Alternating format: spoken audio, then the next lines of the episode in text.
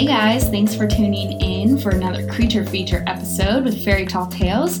This is Meg. I'm going to be sharing a really funny story today about a creature, I suppose we could call it, that I hope you've never heard of because I hadn't heard of this before I did some research on it and it had me falling out of my chair. Um, maybe that's just because I think everything's funny, but I hope you guys like this too. So, I wanted to pick something that was kind of festive with the Thanksgiving holiday um, coming up tomorrow. And unfortunately, there's not like some crazy turkey creature that I came across. I mean, if you know of one, please let me know because I definitely would want to do a story on a weirdo, spooky turkey something or other in the future. I think that would be really funny. But since I couldn't find anything um, more Thanksgiving related, I decided to do some digging into some Native American folklore. So I found a great story for you guys. So most of us know the story of Thanksgiving. You know, the Pilgrims and the Indians they share a meal, and um, you know, so we're going to be discussing some different Native American folklore. In Iroquois and Wyandot mythology, there is a cannibalistic monster or a spirit called Flying Head. so it's every bit as great as you're imagining right now, okay? I was dying laughing. The picture on Wikipedia, you have to look it up. We will put it on our Instagram because it's super funny. It's a picture of like legitimately this flying head, like just a big old head, um, floating behind a woman who is roasting acorns in a fire. And the caption says, Flying head, terrified of woman cooking and eating acorns. So naturally, I was like dying to just learn where this story went. So, um, let's talk first a little bit about what big head, flying head, it goes by both of those names. So you'll hear me say both of those a couple times in this episode. Um, what it's like to be uh, what it's supposed to be like when you see flying head or big head and what kind of um, features it had. So um, it's a monster that visits in the form of a giant floating head, basically exactly what you would assume. And um, it's it's pretty funny, like I said. So uh, it's an angry and dark face covered in wrinkles with like very furrowed brow, like just old man, kind of really scary, creepy looking, very dark. It has very large black wings that are similar to that of a bat. Um, the head is coated in really thick black scraggly hair that protects it from the piercing of arrows, meaning that it's like you, you really can't kill flying head.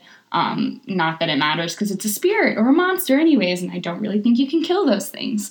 Um, so, big, big, giant floating head covered in black, hairy hair, hairy hair.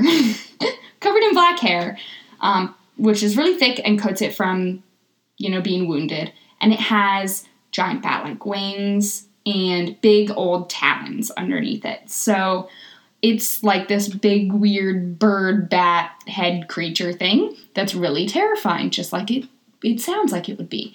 Um, it's said that when it flies through the sky, the beating of its wings upon the wind, um, the sound causes a it causes like a mournful sound that scares the people, terrifies them, frightens the women and children.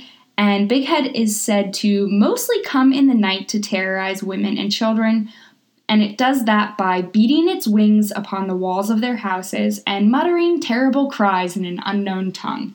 So there's this big old giant floating head. It's when it's standing on the ground, it's bigger than the tallest man that exists, and it is um, you know, it's beating its giant bat like wings against the walls of your house and just like muttering these terrible cries in a language you don't understand. And then, you know, eventually, after horrifying you for the night, it takes off, and a couple weeks later, uh, or a couple days later, rather, death would follow, and somebody in the family would die. So, Big Head um, according to legends, like the original Native Americans in the area that is now New York near the Adirondack Mountains. That's where this story takes place. Uh, so, one of my favorite places to go hike and backpack is now absolutely ruined for me because anytime I'm in the woods there, I'll just be terrified at every sound of a bird that it's going to be Big Head coming to get me. So, thanks. Uh, anyways, So these Native Americans lived in the area of the Adirondacks up in New York, and they were um, the the tribe eventually started to dwindle, and stories about why the tribe up there dwindled differ on um, you know a couple different reasons. But basically, the, in the story of Big Head, it talks about how there was a really really harsh winter, and it caused a lot of plants to die off and drove animals away to other areas um, you know, which would would cause the hunters to maybe follow them. But these people really were stuck to their land. They they were surrounded by some um, some very like more malicious Native American tribes, so they were kind of stuck where they were. They didn't want to leave their their you know heritage land there either. So they decided to switch to fishing, and then eventually there was no fish left for them to catch either. Um, so famine started to wipe out whole families. So younger men who were in this Native American tribe decided that, well, you know, we obviously have to leave. Like we can't try and live here. There's no plants, there's no animals to hunt, like we can't fish. What are we going to eat?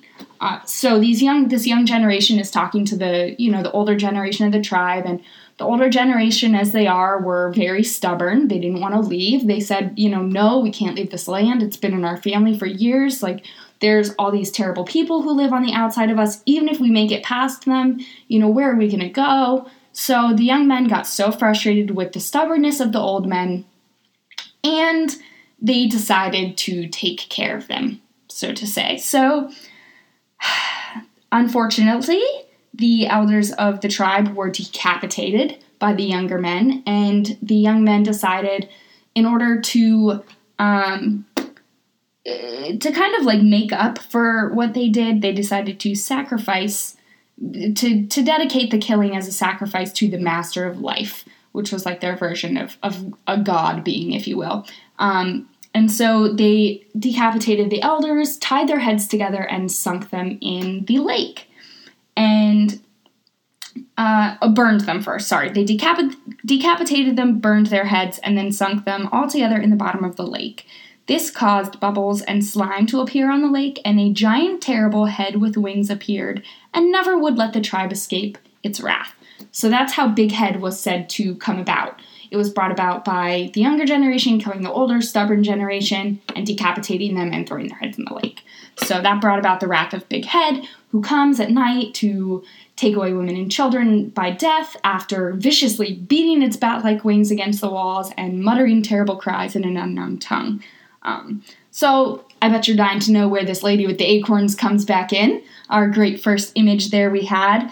So, uh, you know, the story comes to an end when a little old lady is roasting some acorns in the fire, tending the fire, and uh, Big Head's hanging out at the door, you know, getting ready to terrorize this lady, and he's looking in the window, and um, he sees this woman, and he's like, oh, she's eating live coals straight out of the fire. She must be like really freaking par- powerful. And that that's all that's all she wrote. You know, that's all it took. He was so terrified by the power of this woman who could eat live coals from the fire that he fled and never bothered the Native Americans again. So the moral of this story, folks, is uh, you know, even though the elders of our nation are dumb and stubborn, the answer is not to decapitate them and sink their heads in the lake, or we will suffer the wrath of Big Head, Flying Head, if you will. Uh, and with that, I, I bid you adieu, my friends. I hope you enjoyed my, my story, and I hope you got a couple laughs imagining Big Head floating around. And I uh, hope none of you are um, as unfortunate as to be visited by his wrathful cries and the beating of his wings upon your homes. Stay spooky, my friends! If you have a favorite creature that you want us to feature in a future creature feature episode, or an idea for one of our regular episodes for a cool fairy tale or true crime story that you want us to cover, you can email us at fairytalltalespod at gmail.com. You can find us on Instagram, Twitter, and Facebook at Fairy Tall Tales. We hope that you guys will check us out, and thanks for listening.